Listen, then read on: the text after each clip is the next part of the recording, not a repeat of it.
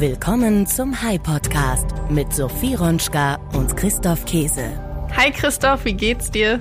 Hallo Sophie, guten Morgen. Ja, mir geht's gut, mir geht's richtig gut.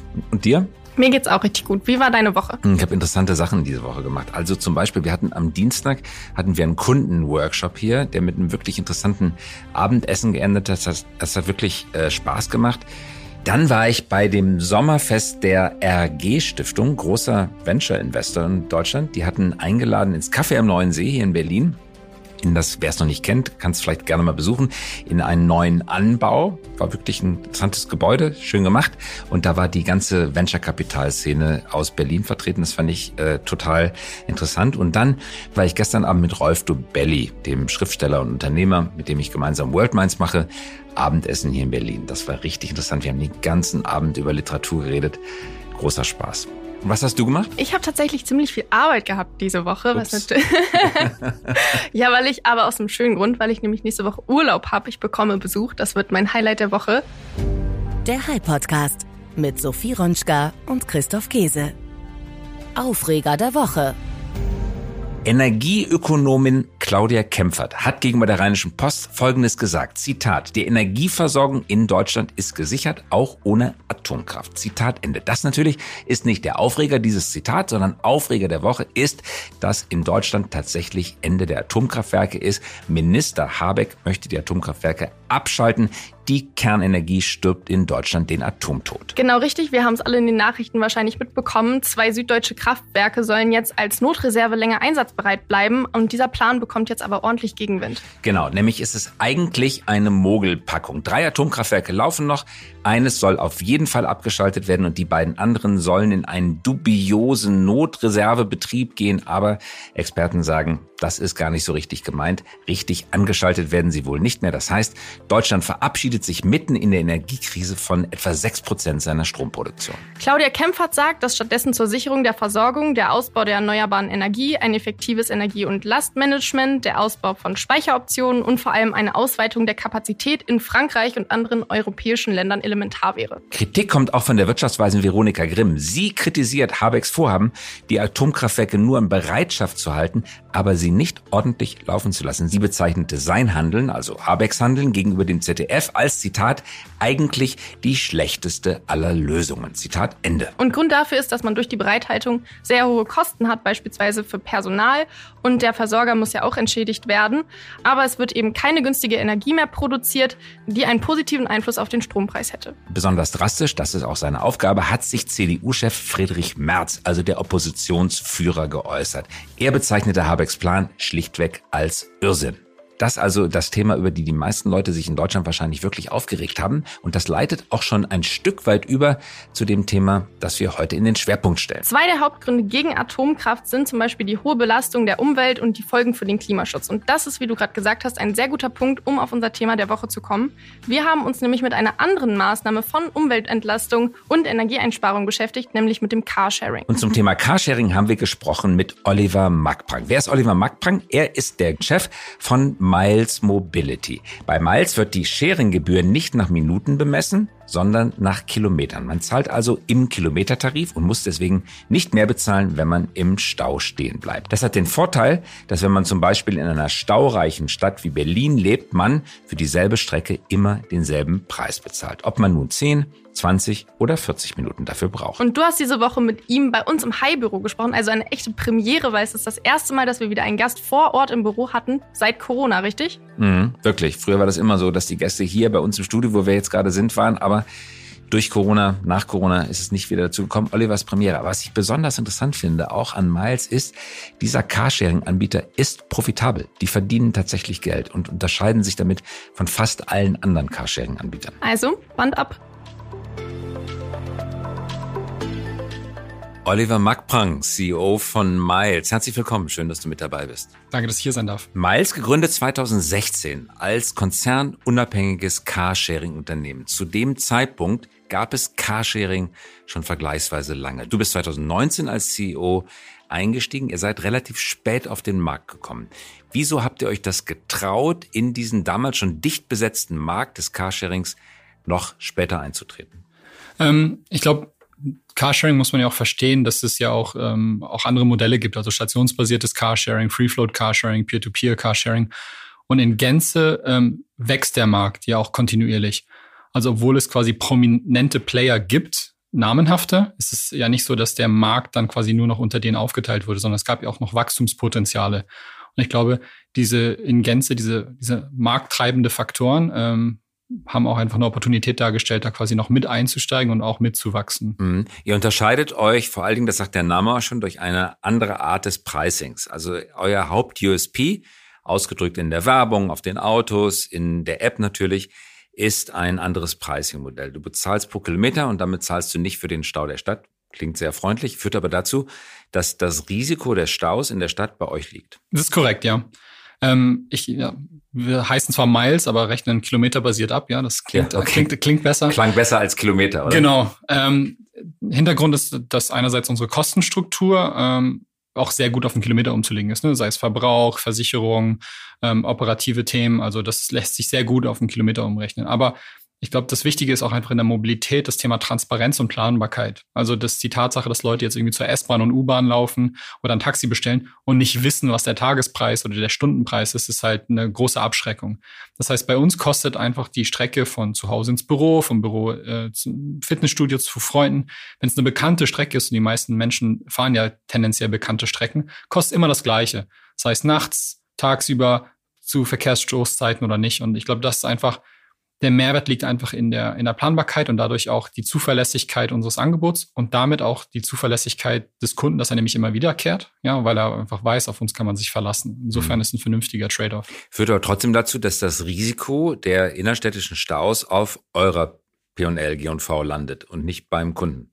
Aber das mittelt sich aus. Oder wie geht ihr damit um? Ja, absolut. Also ich würde sagen, es gibt natürlich auch Zeiten, da sind wir teurer. Also jetzt hier Berlin Stadtautobahn, zwei Uhr morgens. Ähm, ja, das ist man wahrscheinlich in einem Minutentarif äh, besser bedient ähm, als, ähm, äh, als, als bei uns. Allerdings, wenn man jetzt irgendwie Bundesdurchschnitt ähm, ja, 17 Kilometer pro Stunde irgendwie innerstädtisch, ja, nivelliert durch alle Tageszeiten. Also es ist einfach planbar, ja. Also das ist, das ist mal mehr, mal weniger bei uns. Ähm, aber grundsätzlich ähm, es ist wichtiger, dass es für den Kunden immer dasselbe ist. Mhm. Wir hatten gesagt, dass ihr Konzern unabhängig seid. Nun hat ein großer Konzern Daimler sich entschlossen, seine eigenen Sharing-Dienste ShareNow zu verkaufen. Das geht jetzt an jemand anders. Daimler fährt seine äh, Hochpreis-Luxus-Strategie.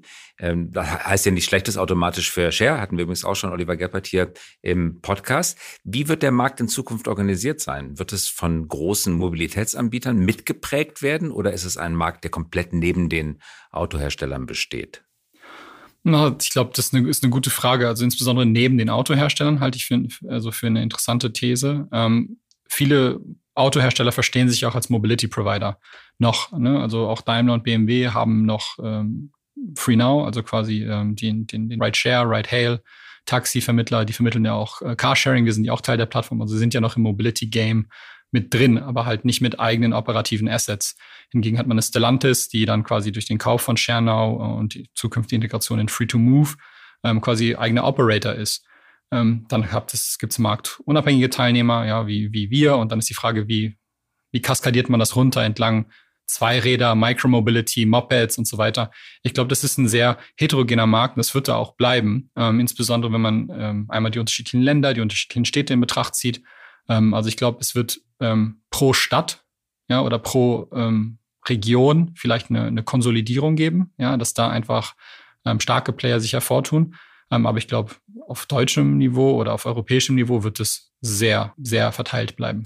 Wir hatten im High Podcast mal den Gründer von Lime, und haben ihn gefragt, es gibt so viele unterschiedliche Scooteranbieter hier in Berlin, macht dir das eigentlich gar keine Sorge und wer wird hier äh, der Marktführer werden? Das, das macht mir überhaupt gar keine Sorge, weil es geht darum, dass das Segment als solches erstmal wächst und äh, hinterher kommt die Konsolidierung. Genauso war es in der Automobilindustrie, sagte er.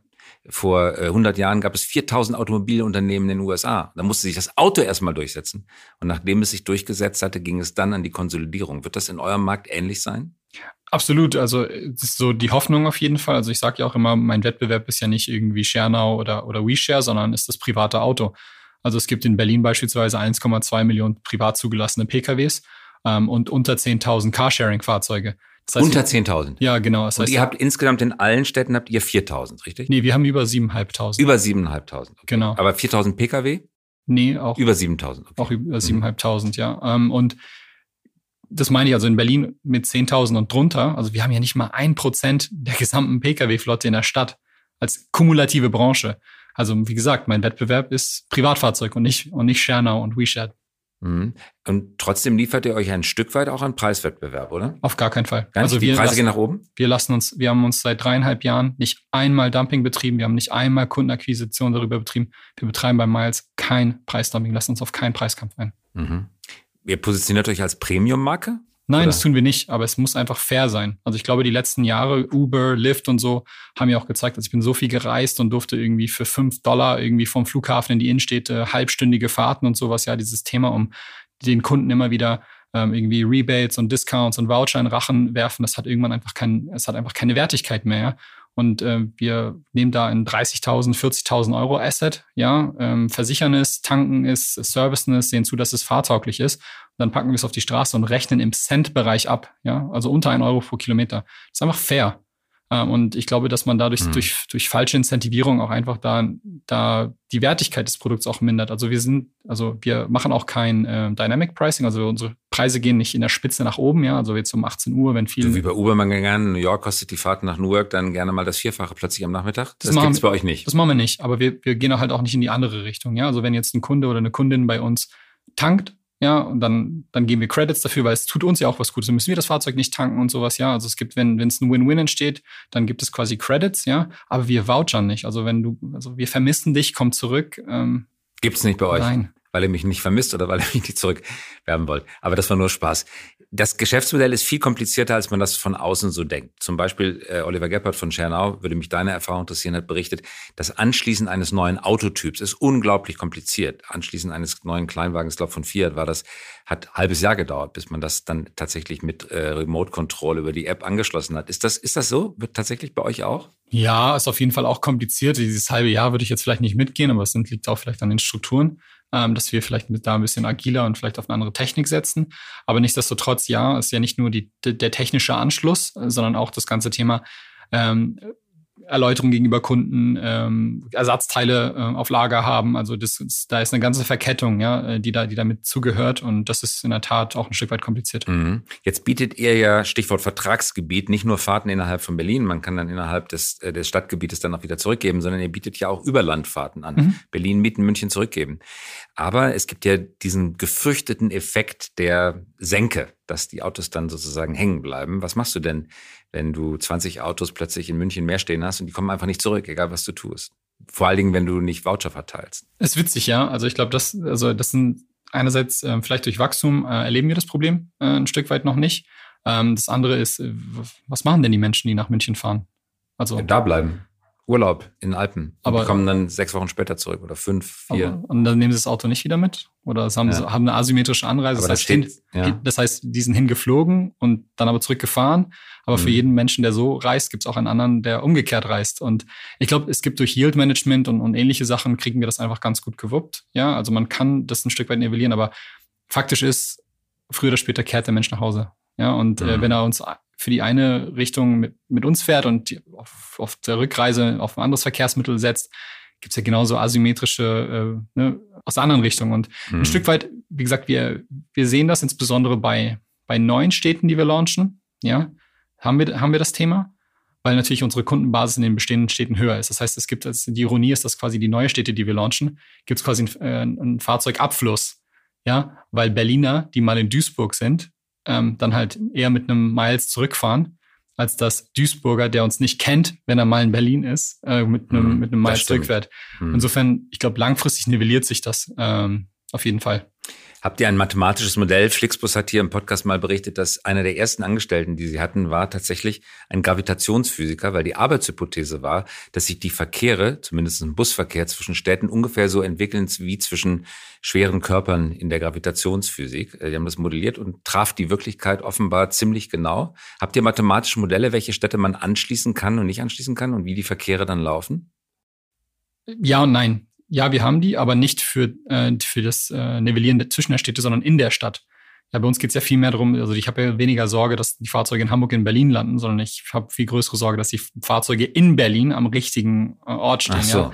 Das ist viel wichtiger. Die stehen dann draußen in Pankow und du brauchst sie am Gendarmenmarkt. Korrekt. Ne? Und das ist dann halt die Frage, wie kriegt man das dann halt ähm, vernünftig gelöst? Ja, das hat was mit also es gibt etliche Treiber, ne? also Uhrzeiten, ähm, ne? Dichte des Besiedlungsgebietes, äh, Mischgebiet, Mischbebauung, ist es Wohngebiet oder ist es halt Arbeiten und Wohnen? Ähm, ist es Einfamilienhäuser, äh, sind es Mehrfamilienhäuser, die da stehen? Ähm, Point of Interest, Verkauf, Straße, Kino, ähm, ne, also gibt es irgendwelche Themen, die da einfach Leute auch hinzieht zu, zu sage ich mal, anderen Zeiten. Also all das spielt einfach bei uns eine viel größere Rolle als die Sorge, ob jetzt 20 hm. also Fahrzeuge aus Free-Float-Modell, was du gerade beschreibst, verfluchst du das manchmal in so einer heimlichen, dunklen Stunde? Gottes nee, Willen, hätte ich das nicht gemacht? Nein? Wie kriegst du denn den Wagen aus der hintersten Straßenecke in Pankow dann zurück nach Mitte? Ja, das fährt da jemand raus? Im Zweifel ja. Mhm. Im Zweifel fährt da jemand raus. Aber das sind so die Themen, wo ich meine, das incentivieren wir ja. So dann, dann, wenn man bei beim Kunden oder ja, beim genau. Dienstleister. Dann sagen wir das, also wir sagen dem Kunden, das Fahrzeug ist, äh, ist runtergesetzt, ja, aber nicht deine Fahrt, sondern das Fahrzeug ist runtergesetzt, ja. Und wenn man bei uns in die App guckt und schaut, äh, welche Fahrzeuge runtergesetzt ist, was wir damit signalisieren wollen, ist, es steht ja scheiße. Ja, also äh, insofern äh, wäre cool, wenn es woanders hinfährst. Ja. ja, okay. Ihr seid ja Plattform eigentlich in beide Richtungen, nicht nur für den Kunden, die Kundin, sondern auch für die Servicedienstleister, richtig? Also die Leute, oder sind das Angestellte? Das sind Angestellte. Das sind alles Angestellte. Das, sind Angestellte das heißt, ihr habt keine Dritt, andere machen das ja anders. Die haben Dritt-Servicedienstleister, die saugen, tanken oder so, laden. Ähm. Die haben wir auch. Aber ja. die, die sind dafür da, um die Spitze halt auszugleichen, ja. Also wir haben, okay. das, der Großteil unserer, unserer Belegschaft, ja, mit 400 Angestellten ist tendenziell in dem, in dem äh, Blue-Collar-Bereich äh, angestellt. Mhm. Jetzt einen Blick in die Zukunft geworfen. Die UNO hat ja die Entwicklungsziele ausgerufen. Äh, dazu gehört natürlich auch umweltverträgliche Mobilität. Dazu leistet ihr einen Beitrag. Was würde denn passieren, umwelttechnisch, CO2-emissionstechnisch, wenn die Menschheit endlich mal Vernunft annehmen und nur noch Carsharing fahren würde? Was würde das bedeuten? Boah, das ist ja nur noch Carsharing ist schlecht, ja. Also, also Warum? Car also Carsharing ist ja grundsätzlich ja, wir haben zwar effizientere Fahrzeuge und sowas, aber es ist ja auch motorisierter Individualverkehr, ja. Mhm. Worauf es ankommt bei unserem Modell, wenn man über die Umweltverträglichkeit spricht, ist, dass die Menschen auch auf andere Mittel ausweichen. Also jetzt der klassische Carsharing-User, ja, der macht ja nicht jede Fahrt mit einem Carsharing-Auto. Mhm. Also es geht ja quasi von zu Hause ins Büro, Büro, redet man über Fahrtwege, ja, und man macht ja nicht 100 Prozent der Fahrtwege mit Carsharing. Ein Autobesitzer hingegen macht über 95 Prozent der Fahrtwege mit dem eigenen Auto. Er bezahlt, der bezahlt die Leasingrate, er tankt es, er versichert es, dann nutzt das halt auch. Bei einem Carsharing-Auto ist es so, dass man quasi punktuell auf Carsharing ausweicht. Das kann bei dem einen einmal in der Woche sein, das kann bei, beim anderen einmal am Tag sein, ja. Aber diese zwei bis drei anderen Fahrten, die sind anders mhm. bewältigt. Das ist meistens der ÖPNV, Fahrrad, zu Fuß gehen. Und das heißt, diese Mischung macht es einfach aus, ja, dass man bei uns quasi diesen, ähm, diesen Vorzug, den Genuss des privaten Autos ja auch, ich will nicht sagen simulieren kann, ja, aber der ist, ist fast ein, ist kein so kalter Entzug, ja. Man hat quasi, wenn man mhm. ein Auto noch haben möchte, hat man einfach Zugang drauf, mhm. dazu. Man kann sich darauf verlassen, dass man ein Auto findet. Mhm. Und dann ist man vielleicht auch bereit, das eigene Auto auch abzugeben. Was macht ihr, um eure Flotte so umwelteffizient und äh, schonend zu machen wie möglich? Es sind, sind zwei Sachen. Einmal äh, bei der Beschaffung, ja, das sind auch ähm, Aspekte, die wir im Scoring halt nehmen, ja, dass die, die Fahrzeuge vernünftig, äh, was modern sind, niedrig motorisiert sind. Ne? Also wir verkaufen ja auch keine Testfahrt, ja. Das heißt, wir haben keine Boliden oder sowas bei uns. Ähm, wir sehen zu, dass sie einfach sehr effizient sind. Wir elektrifizieren zum Großteil, ja, also auch, auch wir ähm, erhöhen immer den E-Anteil äh, der Flotte. Ähm, also aber kein reines E-Modell nee. wie WeShare. Nee, auf gar keinen Fall. Hm, warum nicht? Es rechnet sich nicht, ja. Echt? Weil ja, Auto teurer. Das sind zwei Sachen, ja. Einerseits Autos teurer, die Operations ist vor allem teurer. Laden dauert länger als tanken. Genau, und dazu kommt, dass die Kunden aktuell noch ein, ähm, so, also Reichweitenangst haben. Ja, wenn, wenn so ein, wenn so ein Tank also ein Verbrenner 20 Prozent Sprit hat im Tank, ja, egal, ich kann im Zweifel kann ich ja schnell tanken. Äh, E-Fahrzeug 20 Prozent Batterie. Da kann ich dir bestätigen. Yeah. Tesla. Werde ich nervös. Ab, ab 20 Prozent ändert sich auch die Farbe der Anzeige, dann werde ich erstmal recht nervös. Genau, und das ja. ist, also das heißt, die Kundenanwendung ist ein Thema, aber auch das ganze Thema, dass die operativen Kosten einfach auch höher sind. Die Beschaffung ist teurer, die Fahrzeuge sind teurer, die Operations ist teurer, ähm, die E-Ladeinfrastruktur ist nicht so gut ausgebaut. Das sind alles Themen, die man ausmerzen kann, aber Stand heute hätten wir eine 100% elektrische Flotte, würde das nicht gehen. Hm, hochinteressant. Zu den wirtschaftlichen Rahmendaten. Stimmt es, dass ihr profitabel seid? Ja. Ihr seid profitabel? Ja. Ihr seid ein, ähm, ja, ein Fabelwesen sozusagen in der Branche, weil die anderen sind alle nicht profitabel, was man so hört. Sagt keiner so offen, aber stimmt das? Kann das sein? Ich habe schon von anderen auch Meldungen gehört. Also nicht, nicht als Carsharer, ja, und äh, nicht, wenn man auf die Free Floater abstellt. Ähm, aber und ihr seid, ihr seid, ihr seid profitabel im Kerngeschäft, also nicht mit Autohandel oder billiger kaufen für die Flotte und hinter teurer verkaufen. Nee. Lange Jahre das Sixt-Modell. Heute lang, lange nicht mehr, aber lange Jahre war es das Sixt-Modell. Nein, ihr seid wirklich im Kerngeschäft profitabel. Im Kerngeschäft, ja. Unit Economics, profitabel. Ja, das ist jetzt ja so. Das setzt ja. das eine ja voraus, ne? Erstmal auf Ja, also jeder Kilometer, den du fährst, ver verursacht mehr Umsatz als Kosten. Ja, ja, ja du lachst. also ich, ich verstehe, ich, ich, verstehe die Definition schon, ja. Also kannst du es jetzt von rechts und links definieren, aber ich verstehe das Nein, schon. Nein, ich bin einfach nur verblüfft, äh, ja. dass, dass, dass das gelungen ist, ja. Es liegt offenbar an der Pricing Power auch, oder? Ich glaube nicht. Ich glaube, es hat auch was viel mit der, mit der Organisation zu tun, die wir da aufgebaut haben. Mhm. Also als wir 2019, also ähm, als ich 2019 dazugekommen bin, haben wir ein sehr gutes Team vorgefunden. Aber ich meine, was war denn 2019? Gab es Corona nicht, ja? Also mhm. einmal kurz daran zurückerinnern, falls es geht. Äh, die Micromobility-Anbieter sind explodiert. Das heißt, jeder hat einfach 100 Millionen Euro geraced, ist in 100 Städte ge gegangen und wir haben uns einfach auf wenige Städte konzentriert, sind lange Zeit nur in Berlin und Hamburg gewesen und haben gesagt, okay, wir müssen jetzt hier einfach das Ding in den Griff bekommen, bevor man expandiert. Keine Fehler skalieren, ja. Also man darf auch nicht vergessen, mhm. teuer. Guter Satz übrigens, keine Fehler skalieren. Guter das, ja. das ist einfach Berlin und Hamburg, wenn du das gewuppt bekommst, dann kriegst du es auch in Buxtehude und sonst wo gewuppt, ja. Also Belgien kommt als nächstes, oder? Genau, Belgien als nächstes. Brüssel. Äh, nee, Gent starten wir. starten in Gent, Gent, und dann Brüssel und dann Antwerpen. Und warum Gent zuerst? Äh, weil wir da die Genehmigung zuerst bekommen haben. Ah ja. Vor, vor Brüssel und Antwerpen. Aber Keine Fehler skalieren, das ist wirklich ein äh, ein guter Satz, guter Merksatz auch, ja. Finanzierung bei euch. Mhm. Wie ist das finanziert worden, das Unternehmen? Ähm, aus privaten Mitteln, also quasi von Privatinvestoren größtenteils. Ähm, Angels oder? Nee, gut, schon, gut schon, schon Namen wie Lukas Gadowski. Ähm, wir haben Family Office aus Hamburg drin. Ähm, wir haben mit äh, Crosslantic äh, den ersten institutionellen Investor dann letztes Jahr mit an Bord geholt. Ähm, aber es ist lange Zeit ähm, von, von Privatinvestoren ja gekommen. Du bist auch Berater ursprünglich, A.T. Kearney. Ja. Äh, bist da dann relativ schnell äh, auch in die Mobilitätsbranche gegangen, Carjump, Smart Mobile Factory. Was reizt dich an der Branche? Ich, ähm, ich finde einfach, dass das Thema Mobilität unglaublich viel mit sozialem Gleichgewicht zu tun hat. Also ähm, Gesellschaften, wo Mobilitätszugang günstig, sicher, ähm, verlässlich äh, sind da, das sind meistens Gesellschaften, die einfach sehr vorbildlich sind. Ne? Also zum Thema, ob es jetzt die Schere ist oder einfach ähm, Aufwärtsmobilität, äh, ja, ähm, Bildungszugang. Also das Thema, wie lange pendelt jemand zur Arbeit und wie sicher kann diese Person das tun, wie, wie kostengünstig kann die Person das tun, haben einfach einen unglaublichen gesellschaftlichen äh, Einschlag. Und ich glaube, die größte Herausforderung einfach in, in Deutschland und Europa ist, ähm, das im Einklang mit dem Klimawandel hinzubekommen, ja. Also es ist ja sehr mhm. komfortabel hier, ja. Mhm. Also ich bin ja gebürtiger Kanadier. Mhm. Deutsche mhm. jammern ja gerne, ja. Also ich kann euch nur sagen, also die, die BVG und der ÖPNV ist hier Besser sehr gut ausgebaut. Ja. Besser, super ausgebaut, ja. Also das muss man ja. dann einmal in die USA und dann, dann lernt man mal schlecht ausgebauten ÖPNV kennen.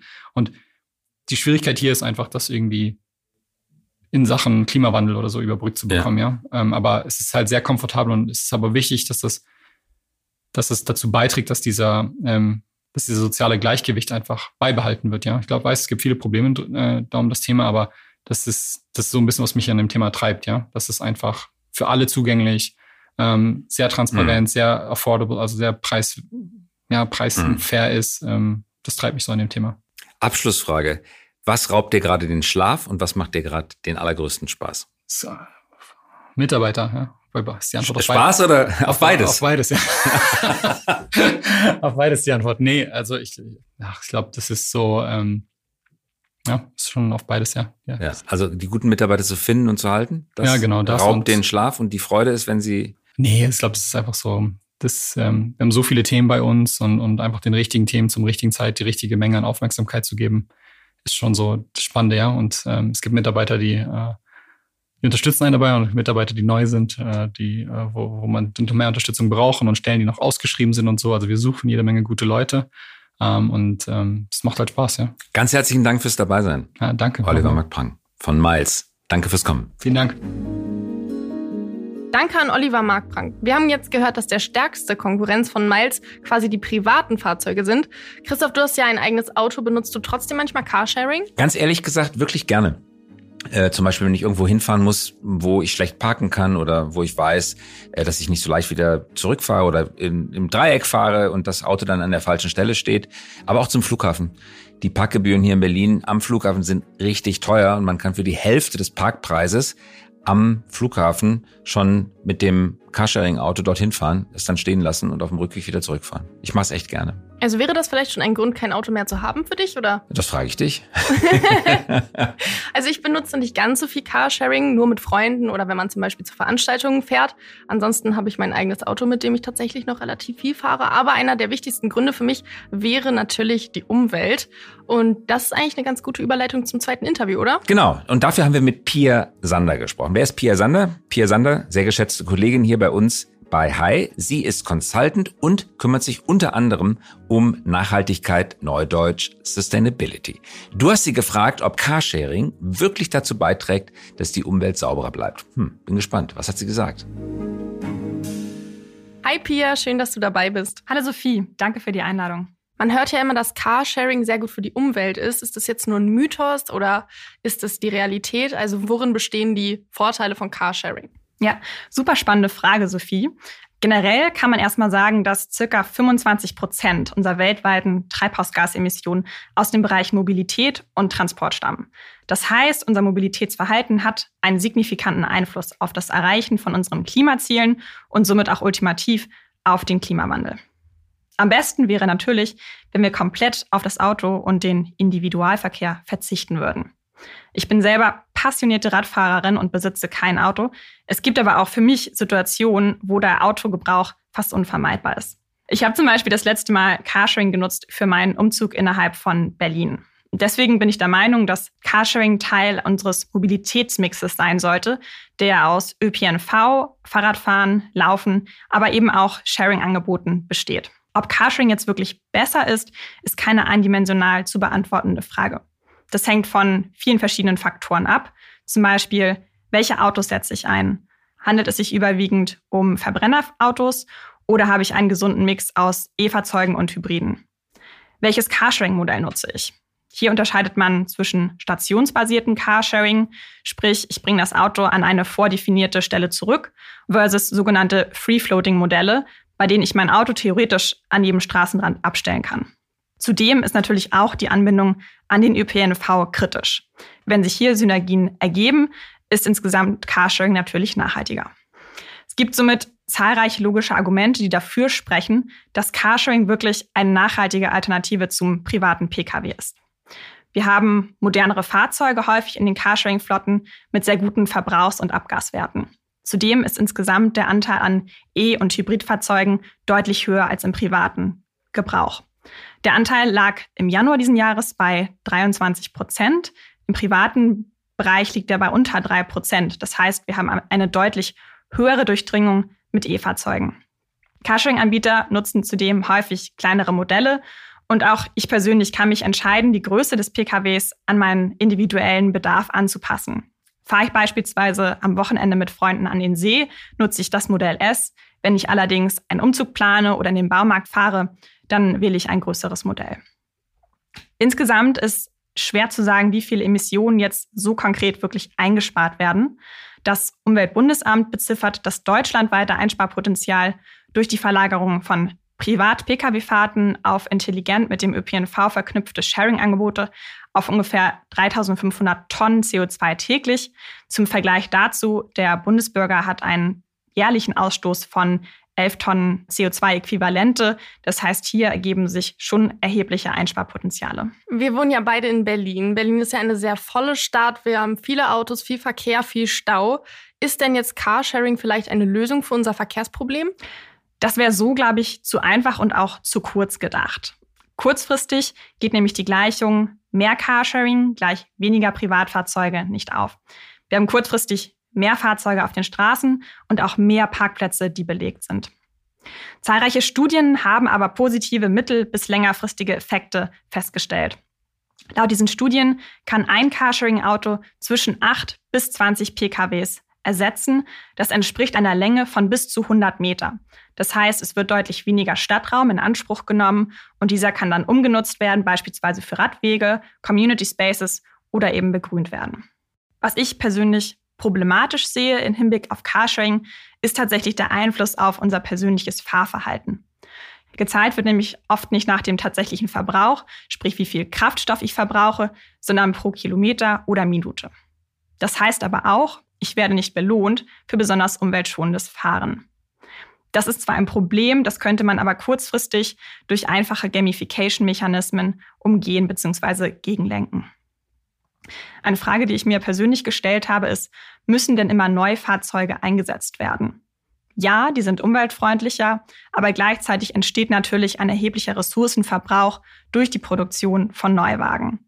Deswegen finde ich es nochmal wichtig, auf Peer-to-Peer-Carsharing-Ansätze hinzuweisen, die dafür sorgen, dass die Auslastung von existierenden PKWs verbessert wird. Jetzt wären ja Elektroautos quasi eine nachhaltigere Variante. Können denn alle Sharing-Autos überhaupt auf Elektro gehen angesichts der schwierigen Ladeprobleme? Mhm. Auch das eine super spannende Frage, Sophie. Ich habe erst vor kurzem wieder folgenden Satz gelesen. The future of mobility will be shared, electric and ultimately autonomous. Wir befinden uns aktuell schon auf einem ganz guten Weg dahin und zumindest die ersten zwei Faktoren sind so gut wie erfüllt. 2019 hat beispielsweise Volkswagen WeShare in Berlin gelauncht, eine komplett elektrische Flotte an Carsharing-Fahrzeugen. Ähnliche Modelle gibt es beispielsweise in Singapur oder Kopenhagen von anderen Anbietern. Die Frage, die sich jetzt natürlich stellt, ist, wie lade ich Tausende von E-Fahrzeugen, die in der Stadt verteilt sind? Das Problem wird bei stationsbasierten Carsharing umgangen. Da kehren einfach die Autos zu festen Punkten zurück, werden dort mit Fast Chargern geladen und sind wieder einsatzbereit. Schwieriger wird das Ganze bei sogenannten Free-Floating-Modellen. Hier gab es vor einigen Jahren ein Startup in Berlin, die das mobile Laden für Carsharing angeboten haben, indem sie eine Batterie auf einem Fahrradanhänger befestigt haben, der dann jeweils zum Carsharing-Auto transportiert wurde. Das ist natürlich kein skalierbares Modell und das Startup gibt es auch mittlerweile nicht mehr. Langfristig würde ich deswegen darauf bauen, dass das Ladenetz gerade im städtischen Raum besser ausgebaut ist. Zudem kann ich mir auch vorstellen, dass Carsharing-Anbieter zunehmend Partnerschaften mit dem Lebensmitteleinzelhandel eingehen und beispielsweise ich auf meinem Rewe-Parkplatz mein Carsharing-Auto laden kann. Und sobald Batterien eine größere Leistung haben, wird, glaube ich, unsere aktuelle Diskussion sowieso obsolet sein. Was würdest du jetzt unseren Hörern der Politik und vielleicht auch Carsharing-Anbietern raten oder mit auf den Weg geben wollen? Ich glaube, abschließend ist nochmal wichtig zu betonen, dass wir das Thema Mobilität ganzheitlich denken müssen. Das heißt, wir müssen Synergien schaffen und sinnvoll sich ergänzende Mobilitätsangebote, die beispielsweise aus ÖPNV, Carsharing, aber auch anderen umweltfreundlichen Alternativen wie Bikesharing bestehen. Danke, Pia. Vielen Dank, Sophie. Es hat Spaß gemacht, dabei zu sein. Freut mich. Wir beim Hype Podcast bemühen uns natürlich immer sehr, dass ihr auch einen Take-Home-Value habt, also dass ihr Wissen mit nach Hause nehmen könnt. Christoph, was ist diese Folge das Wissen? Der Satz, Sophie, der mir am meisten in Erinnerung geblieben ist, aus dem Gespräch mit Oliver, ist, man soll keine Fehler skalieren. Skalieren ist richtig gut und jedes Geschäftsmodell, das sich skaliert, ist meistens besser als ein Geschäftsmodell, das sich nicht skaliert. Aber beim Skalieren die Fehler nicht mitskalieren. Das können wir, glaube ich, aus dem Beispiel Miles lernen, dass man wirklich genau überlegt, wie funktioniert das Geschäft im Detail? Wie sind die Unit Economics? Und wenn man das raus hat, dann geht man in die Skalierung und zwar nicht übereilt. Die machen bei Miles Hamburg und Berlin. Und jetzt gehen sie nach Belgien. Das heißt, ganz wenige Städte, nicht gleich das ganze Land überrollen mit seinem eigenen Geschäftsmodell inklusive aller Fehler, sondern Stück für Stück. Profitabilität erreichen, dann weitergehen. Ziemlich beeindruckend. Außerdem braucht man eine gute Organisation. Ich glaube, Goethe war es, der mal gesagt hat, meine Werke sind 5% Inspiration und 95% Transpiration. Ich glaube, das gilt auch für Carsharing. Und was ist dir im Kopf geblieben? Mir ist natürlich besonders das Thema Nachhaltigkeit beim Carsharing im Kopf geblieben. Wichtig ist hier, welche Autos setze ich ein? Handelt es sich überwiegend um Verbrennerautos oder habe ich einen gesunden Mix aus Fahrzeugen und Hybriden? Welches Carsharing-Modell nutze ich? Also da muss man wirklich drauf achten. Carsharing ist nicht gleich nachhaltig. Außerdem wäre es wichtig, dass man zum Beispiel einen Mobilitätsmix hat, also verschiedene Mobilitätsangebote, die beispielsweise aus den öffentlichen Verkehrsmitteln, aus Carsharing eben oder auch Bikesharing bestehen. Und ich habe mitgenommen, dass der größte Wettbewerber von Miles beispielsweise kein anderer Anbieter, sondern die privaten Fahrzeuge sind. Ja, das fand ich auch faszinierend. Weniger als ein Prozent der Flotte in Berlin, ja. und da gibt es viel Carsharing hier in der Stadt, weniger als ein Prozent der Flotte ist Carsharing. Also da muss noch eine Menge passieren, bis Carsharing wirklich zu einem Massenphänomen wird. Und das war es auch schon wieder mit dieser Folge des Hype Podcasts. Wir hoffen, es hat Ihnen gefallen und Feedback können Sie natürlich jederzeit an uns schicken. Schade eigentlich, dass es schon wieder vorbei ist. Aber wir hören uns wieder in der kommenden Woche. Genau, bis nächste Woche, Christoph. Herzliche Grüße an alle, schönen Tag, guten Start, alles Liebe. Christoph Käse und Sophie Ronschka. Das war der High Podcast für diese Woche. Wenn Sie keine Folge verpassen möchten, immer dienstags um 5.55 Uhr kommen wir heraus. Versprochen. Mögen Sie uns? Dann abonnieren Sie uns jetzt oder hinterlassen Sie einen Like. Wir freuen uns über Anregungen, Kritik und Wünsche. Schreiben Sie uns gerne an podcast.hi.co. Nicht .com, sondern .co. Eine Produktion der Axel Springer High GmbH, einer führenden Beratung für Strategie und Umsetzung neuer Geschäftsmodelle. Wir engagieren uns leidenschaftlich für das Wachstum Ihres Unternehmens. Jetzt habt ihr Lust darauf bekommen, bei High zu arbeiten? Da seid ihr in bester Gesellschaft. Ruft uns an oder schreibt uns. Wissen, Kompetenz, Leidenschaft, unternehmerisches Denken und Arbeiten wollen unter wunderbaren Menschen, das suchen wir. Mehr dazu findet ihr auf unserer Karriereseite unter hype.co slash career.